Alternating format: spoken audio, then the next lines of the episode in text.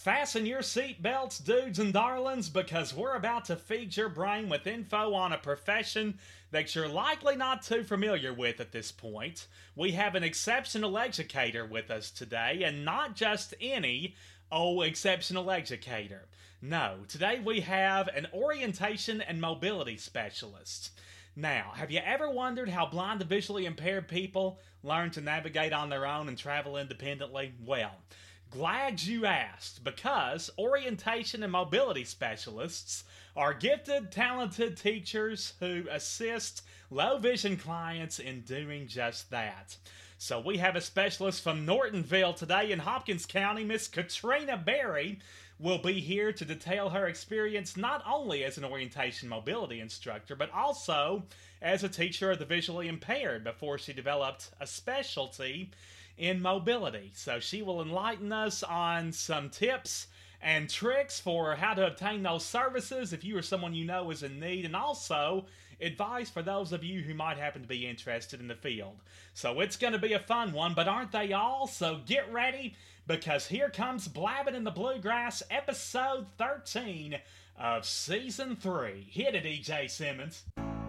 Kentucky features so much more than basketball and horses. We're home to scenic spectacles and one of a kind golf courses. If boating, fishing, dining, or music is your pleasure, we'll guide you to the sights and sounds that you will truly treasure. Cause we're blabbing, blabbing, blabbing in the bluegrass.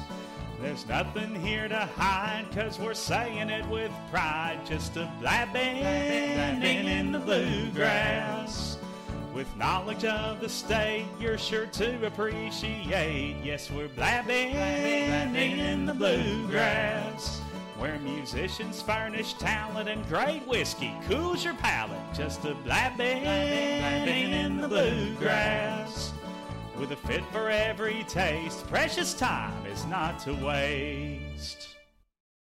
From Rumsey to Rockfield, Rochester to Radcliff, absolutely nobody covers the Commonwealth quite like we do here on Blabbing in the Bluegrass as we religiously and thoughtfully explore and celebrate all things Kentucky. From our gorgeous accommodations here at the comfy, cozy North Quail Motel in Henderson, KY. I'm Sam Moore, so proud to be spotlighting one of my former instructors on the show today. Her name is Mrs. Katrina Berry, who is an orientation mobility specialist from the mighty Nortonville, Kentucky, which is Hopkins County just outside of Madisonville. Now, before we dive on into my chat with Katrina, I want to make you aware of some abbreviations that we use periodically that will ideally make this interview uh, more enjoyable and make it make a little more sense to you. So, O&M, as you might expect, that stands for Orientation and Mobility. Okay, VI, VI is an abbreviation for visually impaired, and also KSB, which we refer to at least once, maybe twice that I recall in our conversation. KSB is an abbreviation for Kentucky School for the Blind. Now, I did not attend KSB full time uh, when I was growing up. However, I did attend short courses at various points in time for a few weeks throughout my K 12 years where I focused on special skills.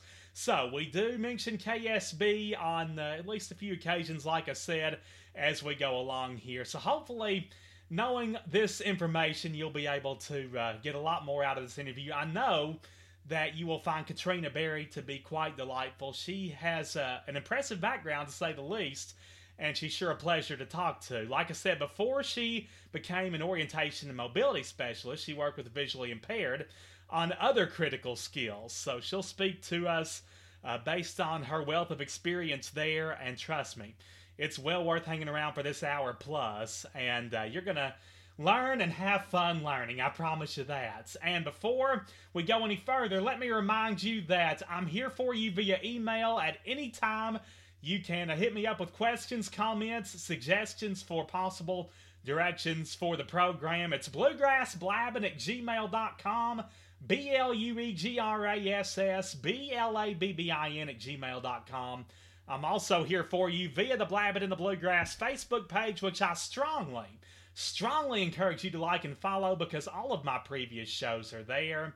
You can uh, catch up on those you might have missed, listen to those that uh, you may just want to hear again, perhaps, to take in certain information, maybe phone numbers or websites that you might have missed. So they're all there for you. You can also stay up to date with additional information, teasers on future shows that I post on a weekly basis. Those are there for you as well. Make comments, leave messages, stay in touch with me via that avenue as well. Plus, I do want you to listen and subscribe to Blabbing in the Bluegrass without one thin dime via Apple, Google Podcasts, and or Spotify. These three podcast directories are easy, they're accessible, they're at your fingertips, and they've all got Blabbing in the Bluegrass ready and waiting for you. So please, please take advantage of those. Now, next order of business is revealing our weekly, at least we strive for it to be weekly, Bluegrass Brainbuster. Now, what we'll do, I will reveal the uh, question now. We will have the answer for you at the conclusion of today's program. It's no secret that Louisville is the state's largest city, and Lexington is. Uh, not exactly a close second. It's, I mean, it's close, but not as close as you might think, as I recently learned. So, but I want to know what is the state's smallest community? What is the smallest community in the Commonwealth of Kentucky? Again, it's no secret, Louisville is our largest city. I want to know what is the smallest community in the Commonwealth of Kentucky?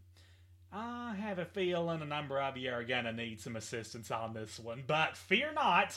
Enjoy my visit with Katrina, and I will have the answer for you at the conclusion of today's program. Blabbing in the Bluegrass proudly presents an exceptional educator.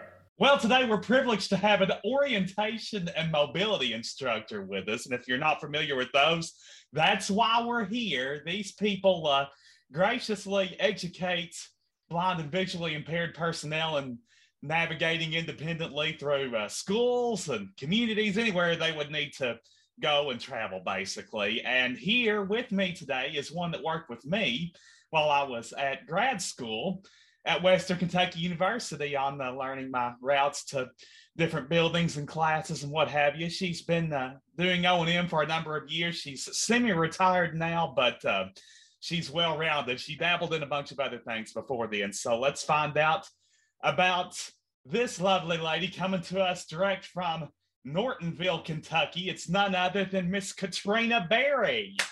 Good morning, Sam, or good evening whenever you publish this. Uh, whatever it will be appropriate. It'll be in the and, evening, but don't tell them when people will be listening. So we're we're so glad that you're here to join us and you took time out of your busy uh, semi-retired schedule. You told me your husband was out on the golf cart and um, you, yep. you probably got a little bucket list after you get done with me too. So, well, I have a bucket of pears sitting and waiting on me. Oh, um, do you now? Yep. Yep. Oh so, goodness. Well, so I've made grape jelly this week, crab apple jelly, and the pears are next. Oh, so, look, actually, well, I'm going to give out your phone number after we get done so listeners can come grab something. No, I'm kidding. Oh, well, I make a lot because I do give away quite a bit. So. you do give away a lot. Well, that's that's encouraging for those that might want it. Now, uh, as we uh, mentioned, you are um, a somewhat retired orientation and mobility specialist, but this hasn't always been your profession, Katrina. So, why don't you give us an overview of your background prior to teaching mobility? Oh my goodness. Well, I started college to be a nurse. And yeah, you went to Marshall, didn't you? Uh, well, no. Well, I did go to Marshall, but undergraduate, I went to University of Louisville. Oh, you uh, okay. Gotcha. Campbellsville College. That's Campbellsville University now. And then I transferred to U of L, where most of my friends were. Um, but I had a professor that wrote on the, I'm telling my age, blackboard with one hand and erased with the other. And so the nursing career didn't last long for me. Uh, so I switched over to, I was going to be a teacher.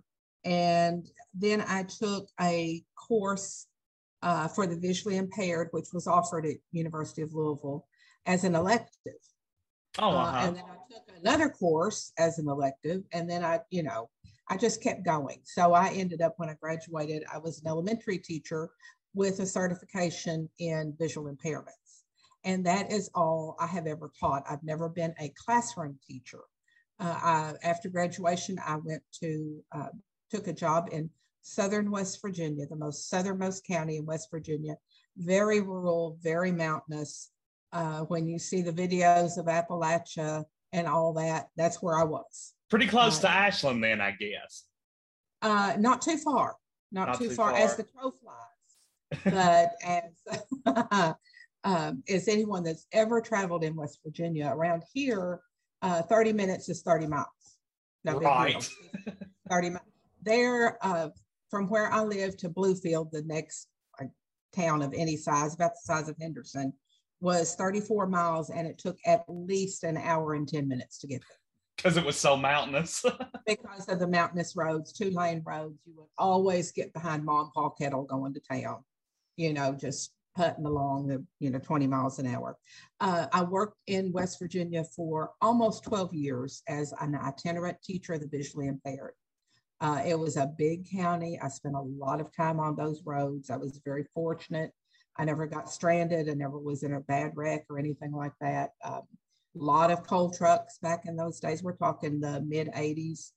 Um, got my master's degree through Marshall University, my first master's. There we go. And, uh, in early childhood, because that was what was offered. I couldn't get uh, another degree in my field.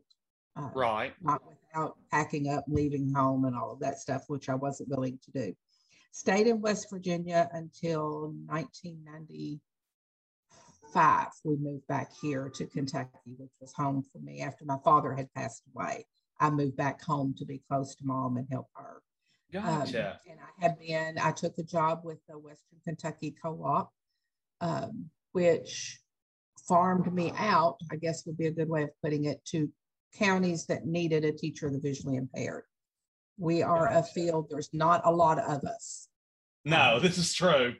not a lot of us around there. You were fortunate, you were in Henderson County um, with Kathy and uh, Grant. Was that Kathy Grant? Name? Yes, indeed. And then Gwen Hatfield was my program assistant. So, yeah you had a little different setup than most of us. Most of the VI kids in our area just have an itinerant teacher, and she was itinerant, but just in Henderson County. Uh, I covered when I retired. I covered nine districts every week. See, so you were you were burning up the road, weren't you? Oh yes, I was go close to 750 miles a week, just going from one district to the next. Uh, and oh, of course, goodness. some weeks, some days I covered two and three districts in a day. And the reason I, re- I took early retirement and the main reason for that is I was doing a teacher of the visually impaired. By that time, I was also an orientation mobility specialist. I went back and got that next master's. Um, after my husband passed away suddenly, I wanted to make myself more marketable with uh, two teenage girls to raise. Oh, sure. Sonny and Stevie. certainly, yes, yeah, Sonny and Stevie. Um, I certainly made myself more marketable because even being retired, I stay busy. Um, but I had both degrees. I was doing both jobs, the, the VI half and the O&M, which they're related, but they're different fields. And, so you were pulling um, double duty for a while. I was, I was, and of course not getting any extra pay for it. and so I, I told my boss, I'm like, you know, we've got to look at this. I don't feel I'm doing my students service because I'm just running in, slapping band aids on amputations and right. having to run back out again. And it's not doing my students a service. It's not certainly not doing me a service. And um, they really weren't interested in, you know, to them on the uh, legal side of it, they were covering the service for these students. So uh, right. I don't think they felt the urgency that I did. And so I retired um, took early retirement and went to work for myself as only an orientation mobility specialist. Um, I did take one county on as their VI teacher. Um, and as I lose students in that county, uh, and you know when there are no more there, I won't take on any more VI. I like the vision impairment part, but but the trouble with being a, a teacher visually impaired is you have to look at everything. Right. Um, you have to look at their math scores and the reading and you have to it's just such a you know, their social skills, their um, uh, what do you call it? Their living, what it oh, daily living skills. Their daily living skills. Thank you. I mean, you have to cover everything. But with orientation mobility, you're looking at that one slice of can they move from point A to point B safely and efficiently. And so um, I love that. Once I got that degree, uh, let's see, when did I get certified? In 2008, I believe I got my oh, certification. So okay. I've been doing this a little while. You, you uh, have indeed. And the, the county that you uh, are doing VI in is Muhlenberg, right? Well, no, I don't. I'm in Webster County is the VI county. Muhlenberg has a teacher of visually impaired. Okay, so, so, you're in Webster County now. I'm in Webster County just like once a week. I'm assuming that will continue. One of my students graduated last year. Uh, oh, and gotcha. I don't, you know, things are of course still up in the air with COVID. Today, I think is their like first day of school. A lot of the districts are starting later than they ever have. Uh, right. Um, yeah, I know. Really if, running with the school systems yet. So. Yeah, I know in a few districts they've even, you know, called off school for a few days even after they started because cases are so high. But yeah. Yes. But uh, anyway, so so you went back to U of L, got your master's in the O and M. So I guess you spent uh, another two years up there. I did. It was a um, kind of a distance learning is what they called it then, but uh, different than what we think of as distance learning now. In the uh, fall and spring semesters, I took online classes about, uh, um, you know, theory and uh, the background, the history of orientation mobility in the United States, things like that. And then in the summers, I went up there and lived on campus of Kentucky School for the Blind. And we did hands-on learning. We were under blindfold, uh, learning, you know, basic paint skills, crossing streets. Uh, my professor told me, he, uh, quite bluntly, he said, you don't have sense enough to be scared because I would just take off and do, you know, what needed to be done. Uh, but we, you wouldn't worry about a thing, would you? I wasn't worried about a thing. Uh, but it is, you know, but he watched us very closely. We always had partners with us that were not under blindfold, keeping an eye on us. Uh, you stayed the dorm too, correct? Yes, we stayed in the dorms, which is certainly an experience. Um, oh, yeah. And, uh, you know, being under blindfold was quite eye opening because always being a teacher of the visually impaired, you try to envision your students' struggles, you know. Yeah, and, put uh, yourself in their shoes. right, right. And being under the blindfold for six weeks at a time, I mean, you know, during our training at night uh, was quite eye opening because you'd be standing on a street corner and listening, you know, for that traffic and, you know, is it safe to step out? Is it safe? And second guessing yourself. And right. it really made, gave me much more empathy for when I'm, you know, standing there, you know, tapping my toe, waiting for a student to do something. Well, they've got so much more to process right. And I do, you know, and so yes, much more to indeed. go through before they do that task, before they feel confident in taking that next step. And so, if nothing else, that training made me much more uh, empathetic to just being patient and waiting. Yeah, another thing people might find interesting, uh, you know, a lot of those Louisville streets, especially around KSB, they, at least uh, when I took short courses there from time to time, they, uh, the stoplights had little little cuckoos on them, you know, cuckoo, cuckoo, oh. whenever, whenever well, the light turned green. Do, do, you know, I was going to say, do you know if those yes. are still there? Um, yes, they are. Uh, I haven't been up there in a while. Of course, everything's been shut down for a long time. And uh, but the last time I was up there, probably two or three years ago, uh, the stoplights still talked to you. They had those chirping sounds, and then it would say cross side Frankfort Avenue. You know. Oh yeah, you yeah, that's true. That's which to go. Yeah, which I always found uh, interesting. But uh, yeah, we don't have those in rural Western Kentucky. So no, they haven't made it to Henderson yet either. But uh, no, maybe but they need Katrina Berry's voice on a stoplight. But that, maybe that's, yeah. we'll we'll get there at some point. yeah. yes, indeed. Now, now, what aspects of your career in mobility instruction have you found most enjoyable and fulfilling? Oh my goodness. I guess that would kind of vary a little bit depending on what age level I'm working with. Right. Uh, with little ones, that moment I put a cane in their hand and they realize they can walk around without bumping into things. Yeah, or without uh, holding mommy or daddy's hand. Yes, yes, without being led around. Um, that that first time they cross the street by themselves and they're like, oh, yeah, I can do this. You know, I don't have to hang on to somebody constantly. With older people, I also work for other agencies that I work with adults. And sometimes it's just an 80 year old that wants to go out and check her own mail at the mailbox. Uh, and that's as far as we get in orientation mobility training, but that's appropriate for their life.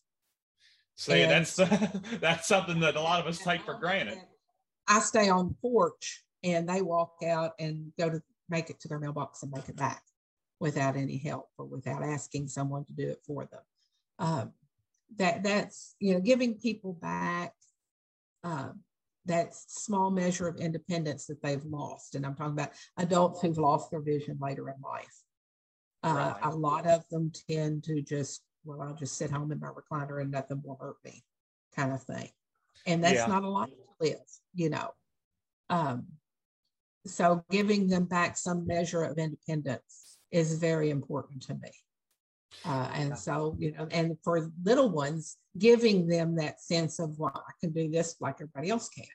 You know, I, I am so disheartened because I thought for sure you'd say the most fulfilling part of your O and M was working with me at Western.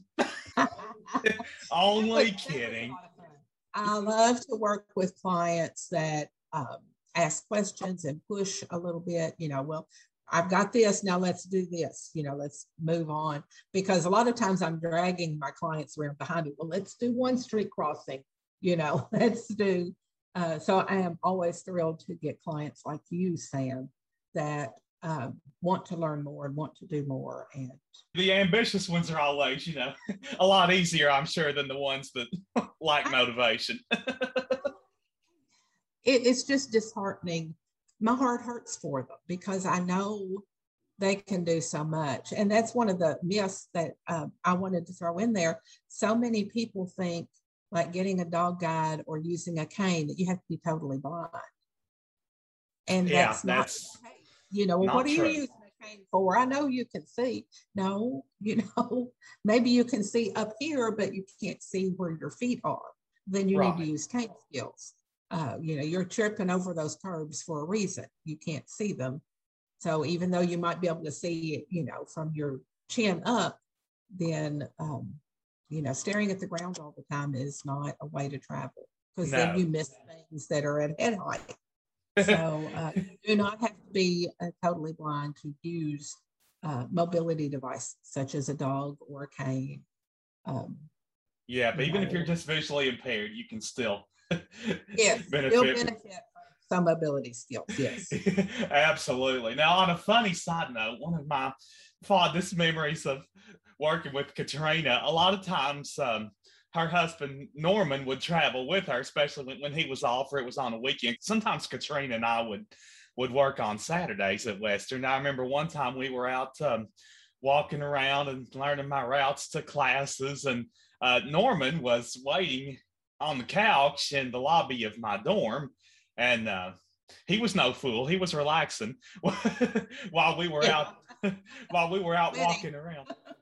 And anyhow, uh, we're we're out doing our thing, and all of a sudden, Katrina gets this text from Norman that says, "I just ran off with a girl in short shorts."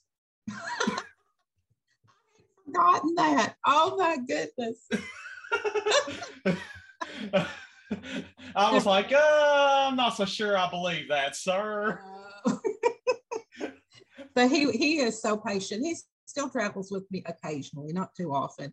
Right. Um, but uh, yeah, I remember that now. Yes, you never That's, know with him. you never know. he always kept the lessons lively, whether he was actually walking with us or not. yes. yes, indeed. We we love you, Norman. Now, for those uh, for those who aren't familiar with uh, the concept of orientation and mobility, we, have talked about a few of these here um, off and on already, but give us sort of a snapshot of the different types of O&M training available for those with visual impairments. Okay, well, I always start out when I first meet a client or my students that um, that there are two purposes for a cane, a mobility cane. Uh, one, of course, the obvious is to preview your walking surface, uh, to uh, warn you of drop-offs and you know the dog laying in the middle of the floor, just whatever might be an obstacle for you that you need to get around. Uh, the second purpose for a cane is to identify you as being visually impaired. Uh, for adults, that's the tough one. Uh, for adults that have had vision most of their life, um, they don't want to be identified as visually impaired. They feel vulnerable. And I get that. And I try to be very sympathetic to that feeling. Sure. Um, that, uh, and especially, you know, some people don't live in exactly safe neighborhoods. And so they don't feel safe uh, they think it makes them look like a victim. And so we have to balance that out, you know, the uh, danger of falling and hurting yourself to, you know, the danger of being vulnerable in the area that you live in. Uh, and so that comes up occasionally. But those are the two purposes of a cane. The purpose of orientation and mobility, uh, I think I said before, is to move safely and efficiently from point A to point B. Uh-huh. Um, you know, I, am on this street and at the uh, dollar store, and I want to cross the road and go to the convenience store. Yeah, from here to there. How do I get there? from here to there, and getting there safely. You know, you you have to go to the intersection cross uh, where the crosswalks are. Is this a safe intersection to cross? I mean, there are intersections that I take students, clients to, and say we just don't cross here there's no safe way to get across this intersection. Yeah, sometimes it's just not ideal for a, a visually impaired person. Right. Uh, there is a place at Murray State University, five points, five something, and it's an intersection. It has like five streets coming into it, and it's always crazy. Oh, mercy. Uh, there are no sidewalks. Like one corner of the intersection has sidewalks. None of the rest of them do. Uh, you know, and I just take students there. I said, we can go from this corner to that corner but that's it. We don't go anywhere else, you know, because it's just there's no safe. Well, I wouldn't cross it. Yeah, uh, as, a, as a sighted person, if you wouldn't cross it, that's that's pretty telling. Not. Uh, and so that happens sometimes. We just don't do this. But part of orientation mobility is making those calls, making those decisions, and knowing, you know, how do I gather this information? Uh, technology now has helped tremendously you know, uh, if you have some residual vision, you can call up Google Maps uh, and take a look before you go somewhere and sure. say, okay, what's here? Uh, you know, you can use those satellite maps, the bird's eye view, the street level view, um, and look ahead before you get there as to what's going on. Um, there are other areas of orientation mobility also. You know, I can get to McDonald's, but how do I go in and order my meal? Sure. You know, I, I, can find the door, but how do I find the counter? And a lot of that is auditory skills. Um, Absolutely. Knowing how to ask for assistance. Uh, yeah. There's nothing wrong with saying, I need some assistance. Could you help me, please? Or going, you know, to the counter and saying, I can't read the menu. Uh, and I knew that. I mean, there's nothing really wrong with my vision, but like those lighted menu boards that they have up, I, there are very few of those that I can read beyond the huge headlines. I can see that it's a cheeseburger, but what have they put on it? I can't read the items below that. Yeah, and so, sometimes those menu boards are hidden behind the counter too. They're hidden behind the counter. Uh, the lighting on them is just horrific. Um, they need to start hiring uh, teachers of the visually impaired to help them design those. because not every, I mean, you don't necessarily have to have a visual impairment to have difficulty. No. Uh, especially with lighting uh, in these restaurants, if they want to, you know, the ambiance, I know it's what that is, you know, turning the lights down so low that you can't read your menu. Uh, things like that are kind of pet peeves of mine. But um, there are a lot of aspects of orientation and mobility. Another form of O&M training that people might find interesting, and again, uh, this is um, a little limited in rural Western Kentucky, but there's also the uh, the bus travel components. And I know in the cities that are decent enough and that have a bus system, uh, a yes. lot of O and M involves bus travel. Yes, uh, bus travel, train travel, I mean, whatever have available in your area, uh, Uber, Lyft. I know there are uh, cab systems. All of those uh, need to be covered. And yes, in rural Kentucky, uh, it's a little difficult because I know um, Paducah has a public transit system, but it's kind of on again, off again. Murray State uh, implemented one. I'm assuming is still there. I, I don't know. Uh, Madisonville has a public transit system now. I'll do they uh, now? Because last time I talked to you, you said they did. They do now. It's just been in place maybe a couple of years, if that long. Um, they started it, I think, right before the COVID shutdown, uh, not long before that. I haven't ridden them. Uh, I haven't had a client that has uh, asked Needed to it. use them or learn to use it. And I'm kind of like, you know, I tend to wait because I may never have a client that asked, you know, well, I need to use the Madisonville Public Transit. Um, so, you know, when I do, then I'll get over there and learn more about it and about the routes. I know it's online. Uh, yeah. I know Henderson has one. Yeah, um, Henderson has HART, Henderson Area Rapid Transit. Uh, you know, Bowling Green, but most of our towns do not have public transit. Uh, I know there are uh, like PACs where you can call if you have a disability and need help getting to um, you know, doctor's appointments and things like that. And veterans have their system. Uh, but as far as just getting to the grocery store, getting to a friend's house, uh, you know, getting across town, it can be very difficult. What age does O&M typically start these days? Um, in my opinion, a child with um, a visual impairment that um, when they start walking, when they start moving, you know, okay. they need a cane. So around uh, age two or so. Yes. Um, a lot of times people want to wait. I'm like, wait for what? You know, if they need to know how to move safely when they're whether they're two or three years old or whether they're 12 or 13 years old. Um, and so, of course, they need an, an evaluation because sometimes I will say, because of other factors, well, yes, you know, we need to uh, get some other skills in place first before we get to cane skills. And there are canes that aren't the long sticks that you typically see. Uh, we use are called adaptive mobility devices uh, made out of PVC pipe most often.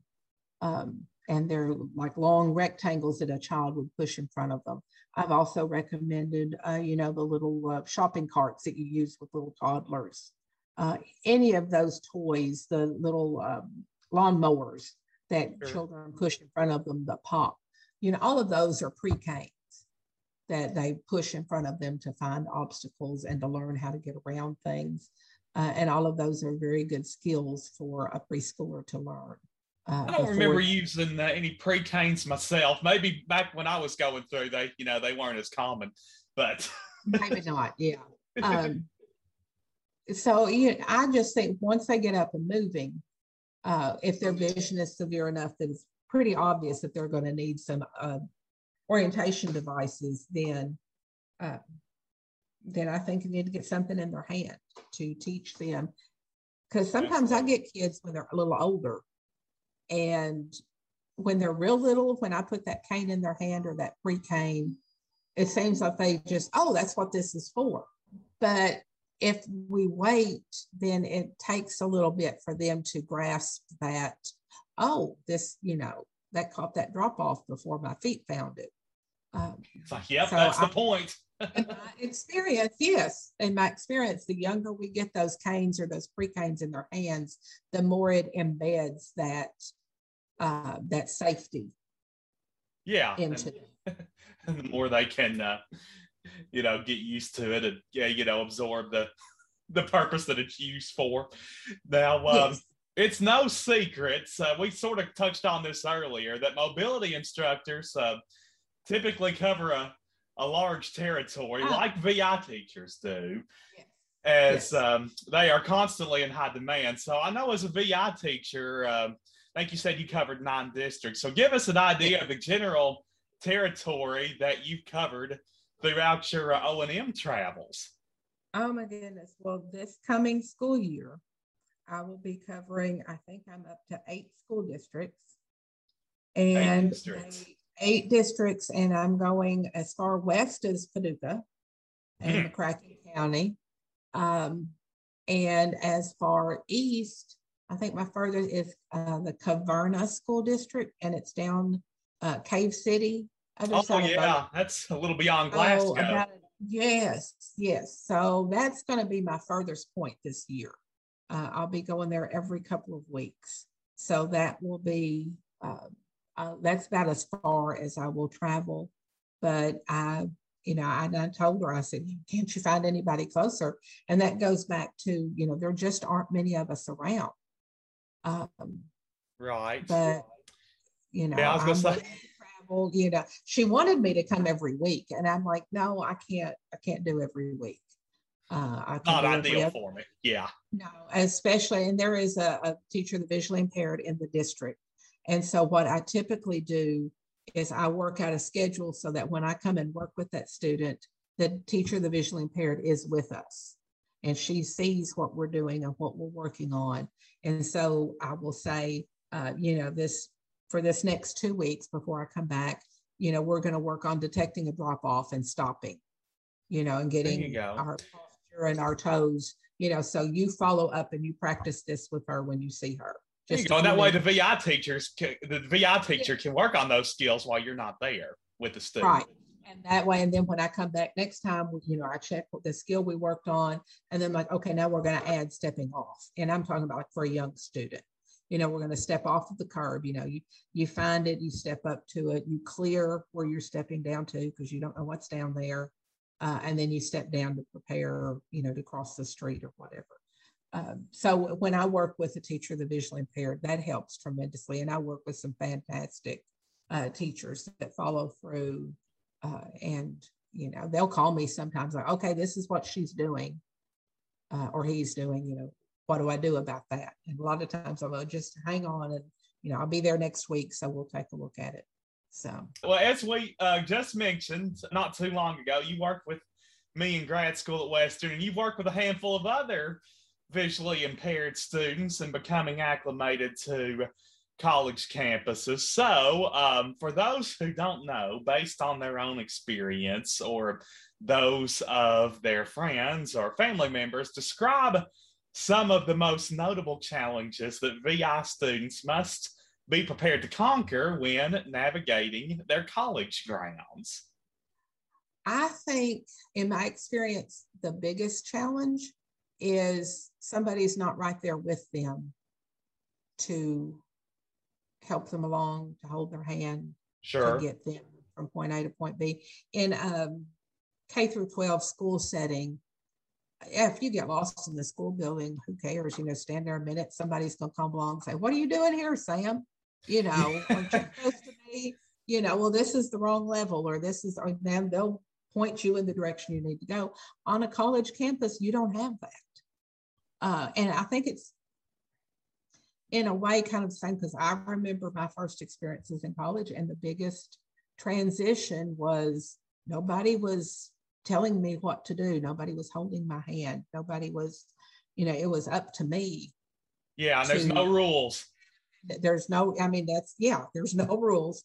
I think that's the biggest transition is you don't have that safety net in college sure. that you have in k through 12 and so i think as educators it's up to us especially in those high school years to start taking away that safety net early quit walking them from english class to math class yeah you know, as a lot of students and I instructional aides, I couldn't do my job without them.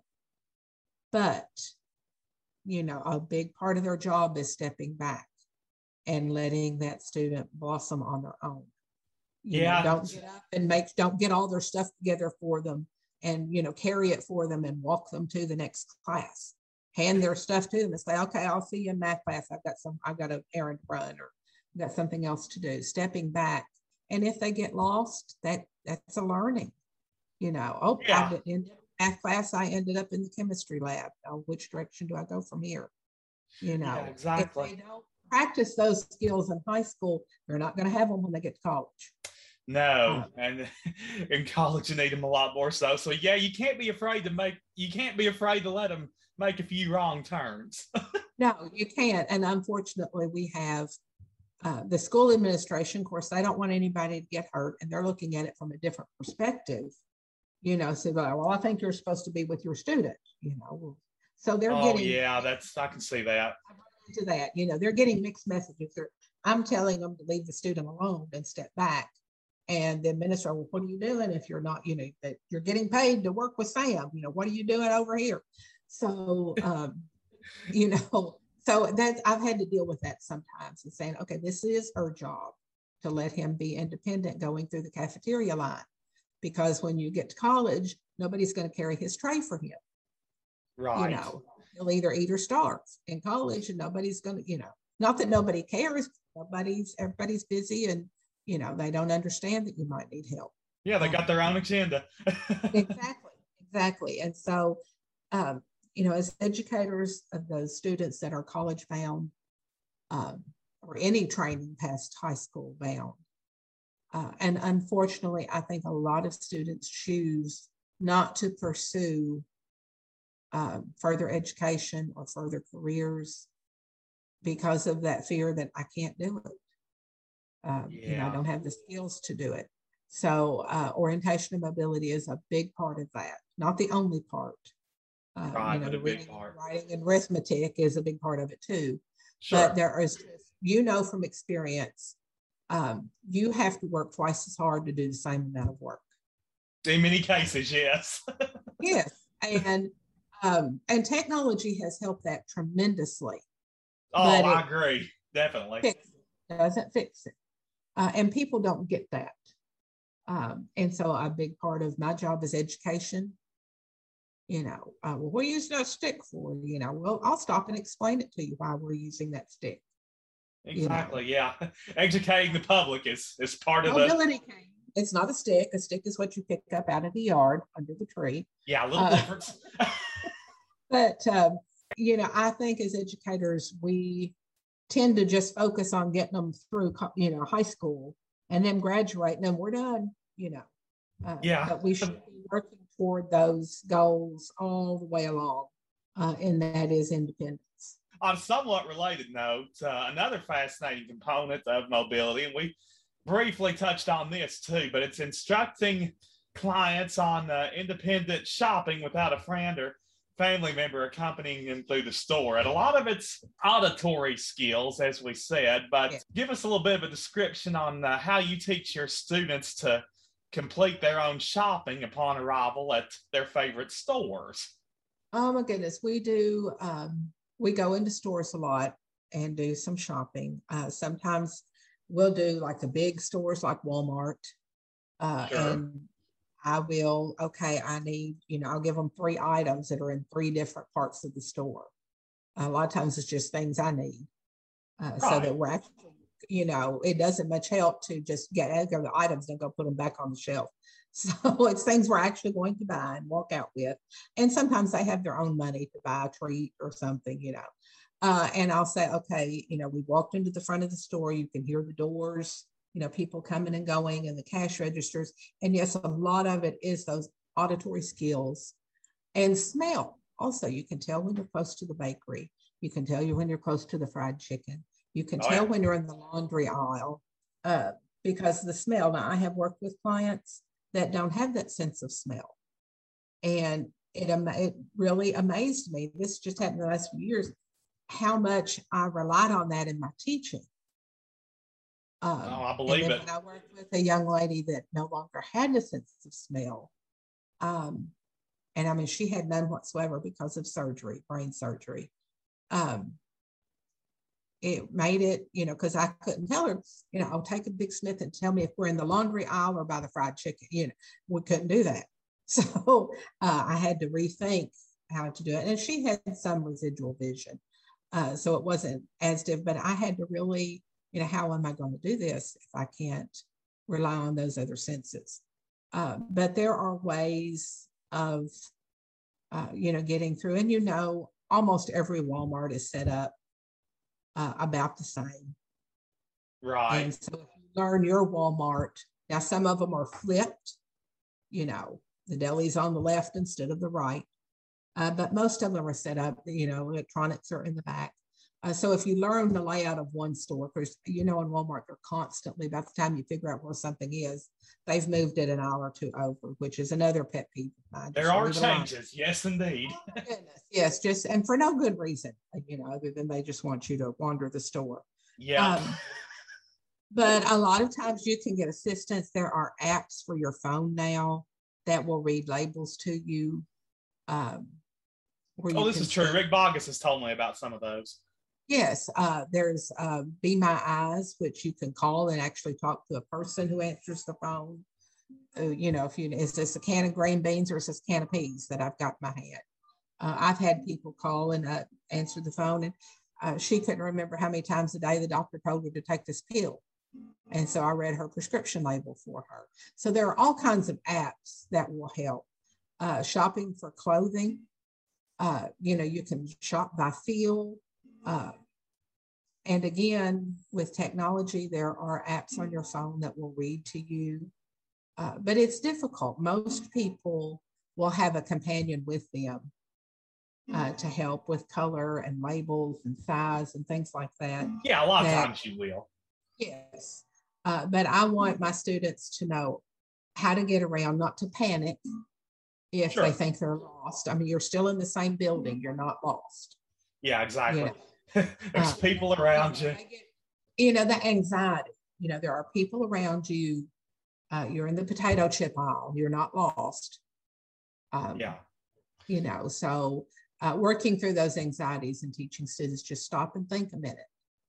Yeah. You know, uh, or just okay. Um, or just find that service desk and explain yes. to them that you need some help. yes, uh, and most stores, especially your larger stores, um, and I will tell students, you know, if you're going grocery shopping and you know you're going to need assistance, call the store head. Right. You know, before you get there and say, you know, my name is uh, Sam and I'm going to be grocery shopping. I will need assistance when I arrive. Uh, when is a good time for me to get there? You know, that you're not real busy. Uh, that I could have an employee, you know, work with me. Of course, nowadays with online shopping, and that's one thing COVID has helped because almost all stores now uh, do That's the grocery true. pickup thing. and that is such a help um, for my older clients that can't get out. No doubt. On, you know, well, my neighbor takes me, but she only goes on Monday afternoons at two o'clock. Well, then you can shop. You got all weekend to get your grocery order together and turn it in. Um, you know, and then you just go and pick up what they've gathered together for you and pay for it. Uh, using debit cards, um, you know, I encourage my students and clients, you know, use a debit card, but you have to know what's on that debit card. You do have to be very uh, conscious of how much you're spending and keeping up with that because most of us have just X amount of dollars. And if you have $50 in your account, you can't spend 55. No, you don't want to be overdrawn. yeah, no, that, that's, uh, that gets expensive real quick. Uh, and teaching students about things like that because a lot of kids they don't have a clue you know, uh, they've lived with mom and dad and they just think it grows on trees and, um, you know, they can just spend whatever. Well, that's another transition, you know, to college and stuff. Nobody's telling you, you know, that if you've only had $50, you can't spend 55. And no. um, you can get in trouble real quick that way. And so learning those skills and keeping up with your money and being responsible for that. And I think it's important that the individual, if capable, needs to do that for themselves, not rely on someone else. Uh, and I'm not saying, you know, it's okay to have help, but it's not okay to hand your life over to someone else. Uh, no, exactly. Yeah, you got to take you got to take some responsibility for yourself. Yes, yes. and, and unfortunately, I, you know that happens a lot. So yeah, more than it should. I know. Now, um, even though your Facebook page says that you're retired. Well, sort of. I know you're going to be uh, going from Paducah to Caverna here this uh, this year. So I guess is that going to keep you busy like five days a week? You think? No, I typically work. Uh, well, it depends. I don't. It's kind of difficult to have a stru- the same schedule every week. Yeah, that structure. Uh, now, like I go to Webster County once a week, and that's typically the same day of the week.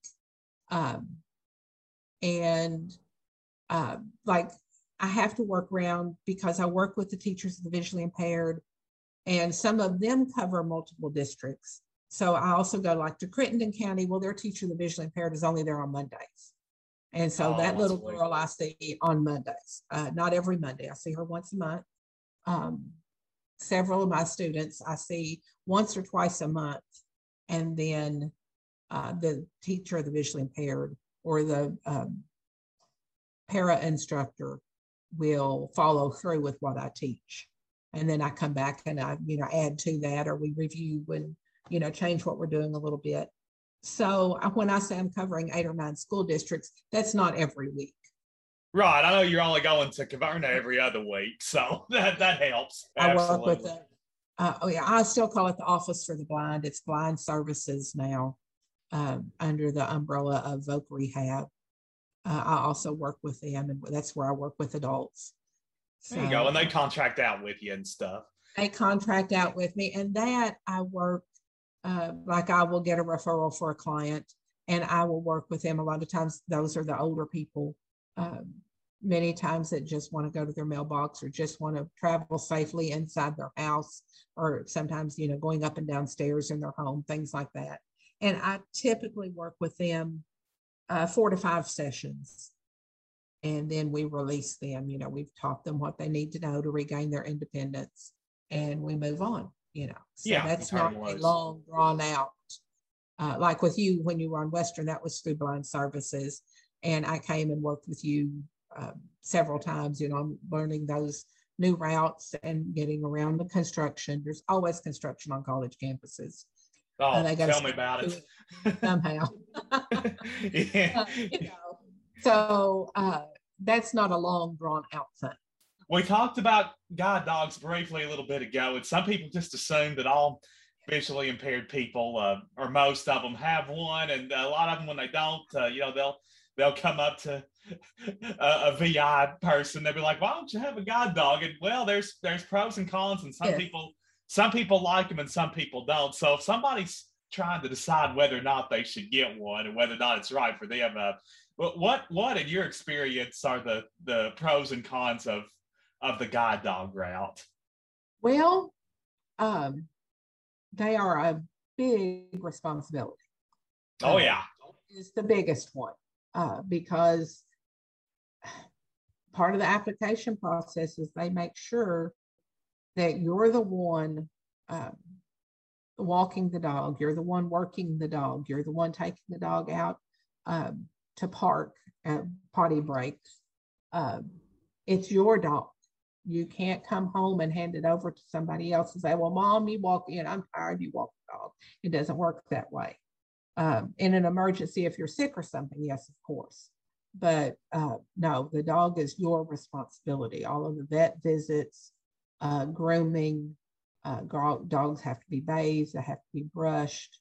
Uh, you know, dental care has to be taken care of. All of those things are a factor in am I responsible enough? Uh, am I mature enough to handle this other personality? Um, the dogs are very highly trained, but they're not magic. They don't do all of those things for themselves. Um, and they're not magic in that you can't just put the harness on them and take hold of the harness and say, okay, you know, take me to Walmart.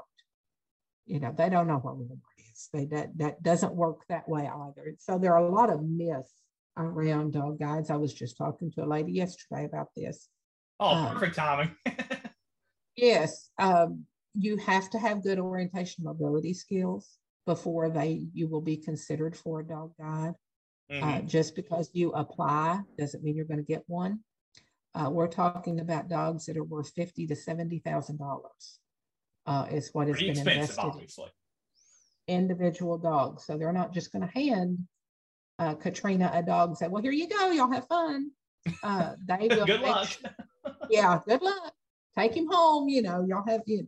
Uh, they will make sure that you have the training, you have the uh, um, maturity level, the physical ability to care for that dog and to keep the training up.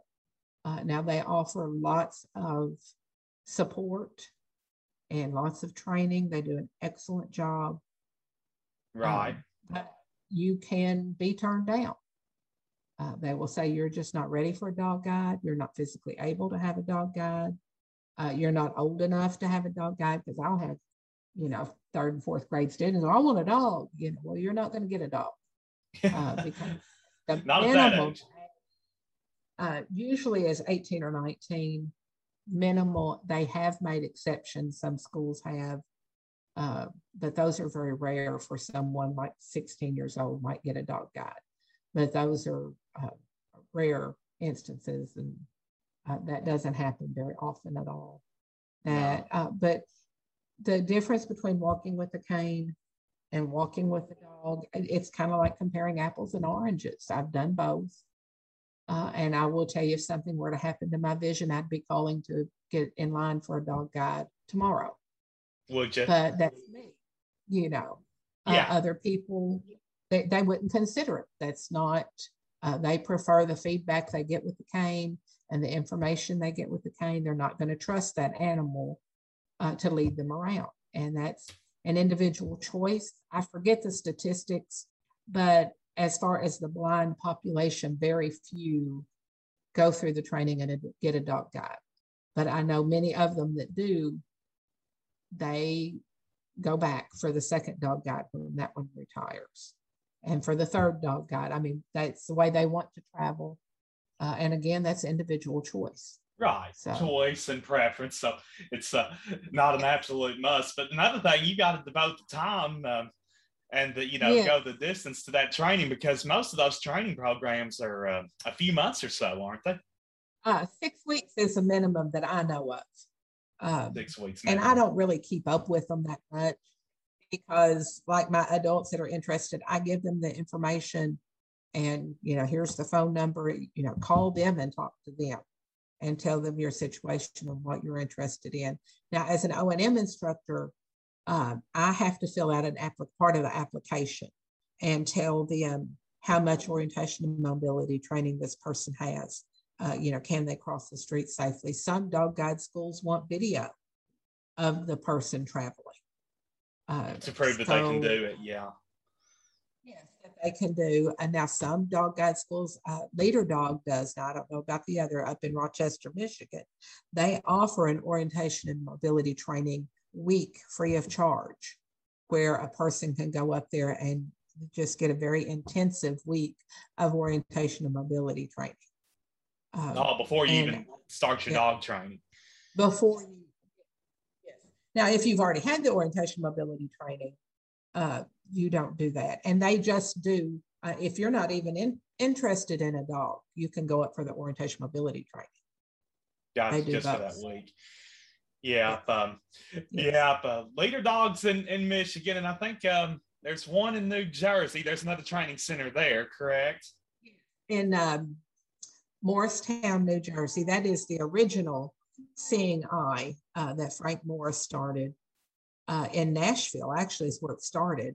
But the Oh. weather was a little hot uh, because at that time, all they trained were German Shepherds. And, you know, they have a heavy coat and uh, they're kind of cold weather dogs. And so they True. moved up north after a few years uh, to Morristown, New Jersey. That's the Seeing Eye. Uh, they're a little more formal. Um, you have to dress for dinner, and I don't mean like a tuxedo dress, but business casual. Uh, Right. T-shirt, blue jeans, you know, are not, you know, uh, they're kind of frowned upon, but they are uh, they are very good uh, at what they do. Uh, Yeah. Leader Dogs for the Blind is also they're a little more uh, informal, a little more laid back. They work not only with the blind, they work with deaf blind. They have a program there. Uh, they do the orientation mobility training. They work with people in wheelchairs that need mobility training. Um, so uh, they have branched out a little more, I think, um, changed their focus to those who deal with other disabilities as well. So um, and- and to me, it's fascinating the amount of training that these dogs go through. Uh, and I think it's interesting. A lot of these dogs that I don't want to say flunk out, what do they call it? Career change dogs that don't quite make the cut to be Right. dog. Because to being a seeing eye dog or a dog guide is the highest level of training. Uh, but that is where your cadaver dogs and your police dogs, um, your drug dogs, your seizure dogs, that's where most of those come from, are dogs that didn't quite make the cut. Uh, the way I understand it, it's what I've been told. Um, so you're talking about dogs with very high level of training. So they don't just pass them out willy nilly. Um, no, not all god, no. not all dogs are guide dog material. no, they are not. You know, uh, you know, you can't have a, a dog that just oh squirrel, you know, and they take off. You can't have that. Uh, so, and some dogs just they can't get that out of. Uh, they can't overcome that. So, uh, no, but they're kind of like people. They all have their own little personality. Exactly. Yeah, but every dog's different, just like just like all of us are different. Now, um, for those in our audience who um, may be in search of uh, an O and M trainer or know someone who is, uh, tell them, Katrina, how they can possibly get acquainted with you or another skilled specialist and uh, obtain this instruction. Well, uh, of course, you always welcome to contact me uh, personally. I'm on Facebook, and it's Katrina with a K. Uh, That's right. I get to see in the K mixed up, but it is Katrina yeah. with a K Berry. Katrina Berry. Um, and I'm, you know, can be found on Facebook. You can contact your local um, services for the blind through uh, vocational rehab, and they have different offices. There's one in Paducah, one in Bowling Green, one in Owensboro, uh, and they have. Or I don't think I'm the only orientation mobility person that they contract with, uh, but I am one of them and they will uh, work with you. And if you feel you need orientation mobility training, uh, you can tell them and they will, um, you know, that's part of their evaluation when they meet with you. Um, and yeah, they'll determine I, what you need. yes, they'll, they will determine when they come and they do like a life, daily living skills evaluation. And, uh, you know, if you're still working, they help you with accommodations there. They just do all kinds of wonderful things for our citizens with uh, visual impairment. And they don't always, uh, I know they work with a lot of people, then they never contact me uh, because, you know, orientation mobility isn't needed or it sometimes um, isn't wanted. I know people that are visually impaired that, you know, they feel like they're doing just fine without it. So, sure. They, uh, like, they think they're.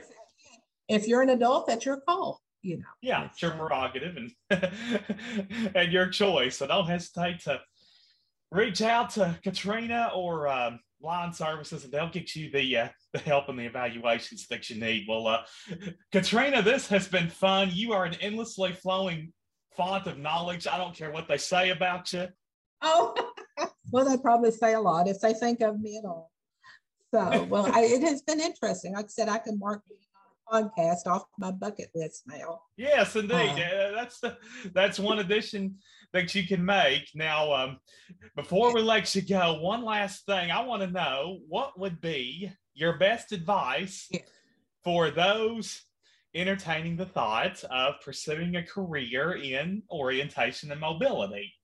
Oh my goodness! Best advice is to have a a feel for um, not so much sympathy, but empathy for what other people deal with sure. in day to day.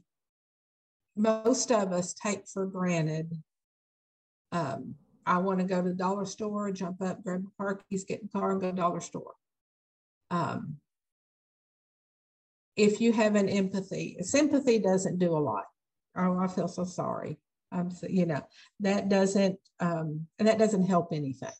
No. You know, I can feel sorry all day long and it doesn't move your case forward at all. Uh, but empathy moves me to get up and do something that will, and I'm not talking about doing something for someone. I'm talking about giving them the skills to do something for themselves. Yeah, and just if you have that kind of heart then orientation mobility might be for you uh, because it is um, it is empowering. It is it gives me a sense of accomplishment You know, if I haven't done anything else in my life, I helped that one person have the skills to do this for themselves. Absolutely.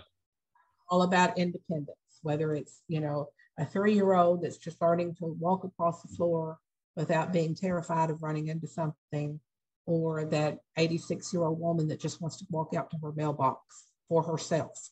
And most of us don't think of how, you know, what do you mean you just check the mail? You know, well, that's a big thing to some people. Uh, that independence, that regaining or gaining, uh, that I can do it for myself. Uh, and unfortunately, for some that that being visually impaired makes people want to do things for you. You know, well, here, here it is. You know, uh, that doesn't help. No, we've got to give them the skills, the tools um, to do it for themselves and to reach out and be independent Indeed. And so if you can relate to people without sympathizing with them, but just sort of relate to them and, and, and give them the encouragement to, to believe in themselves. I know that's a lot of it too. Well, and some of my clients break my heart. Oh, I can imagine. The situations that they live in or the family that they have to deal with. You know, I hate to put it that way, but that's what it boils down to sometimes. Uh, sometimes family is the biggest crippling um, part of their lives. It's not their vision loss. It's um, that people want to carry them around on a pillow around them. Um, right. You know, that, that enabling, um, you know, but I can't or rarely ever let them, especially my younger students, see that their situation breaks my heart. Um, yeah, you've got to kind of. That doesn't help them any. That doesn't give them any skills or any tools. Uh, I've worked with students who've had cancer. I've had students die. Um, you know, passing that away. is heartbreaking.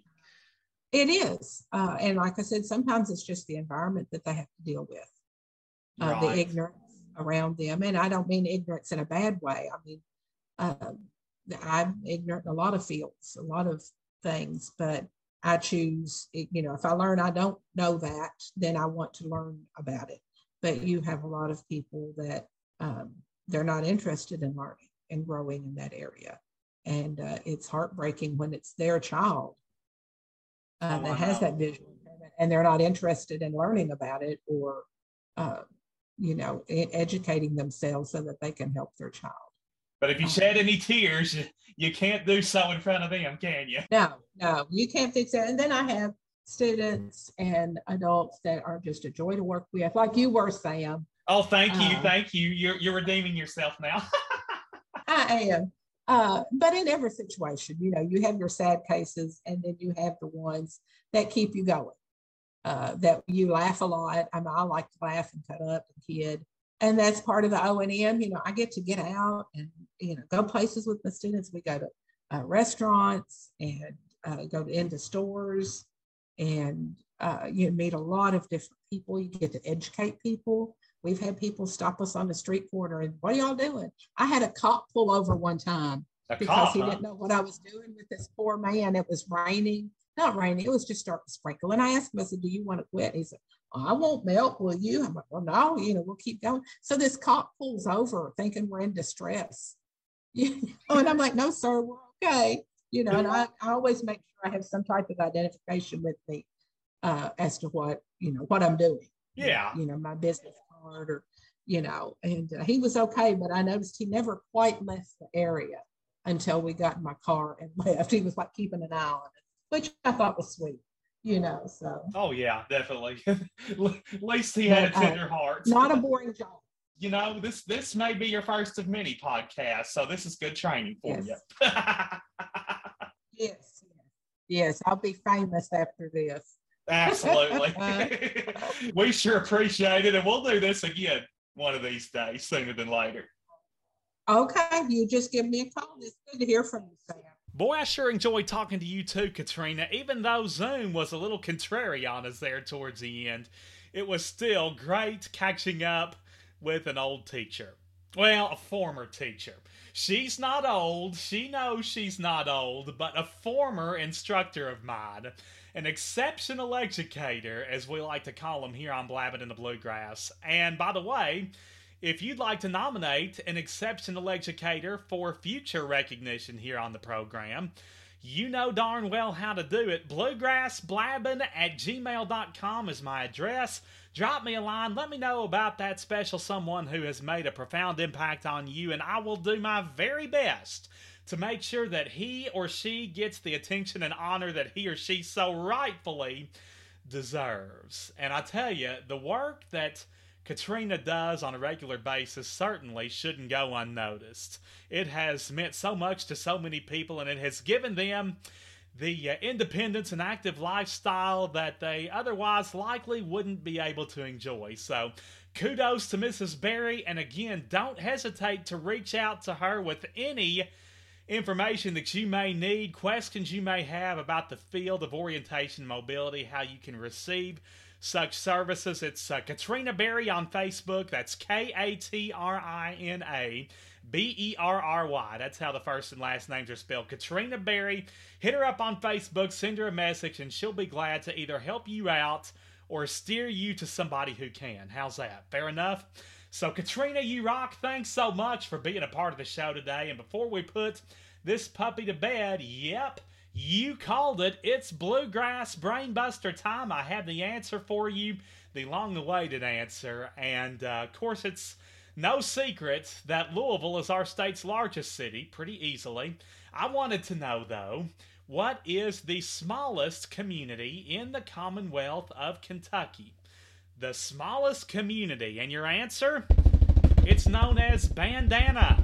B A N D A N A, Bandana, Kentucky, which is located in Ballard County, far west Kentucky. It is 11 miles north of Wickliffe. Population is 203.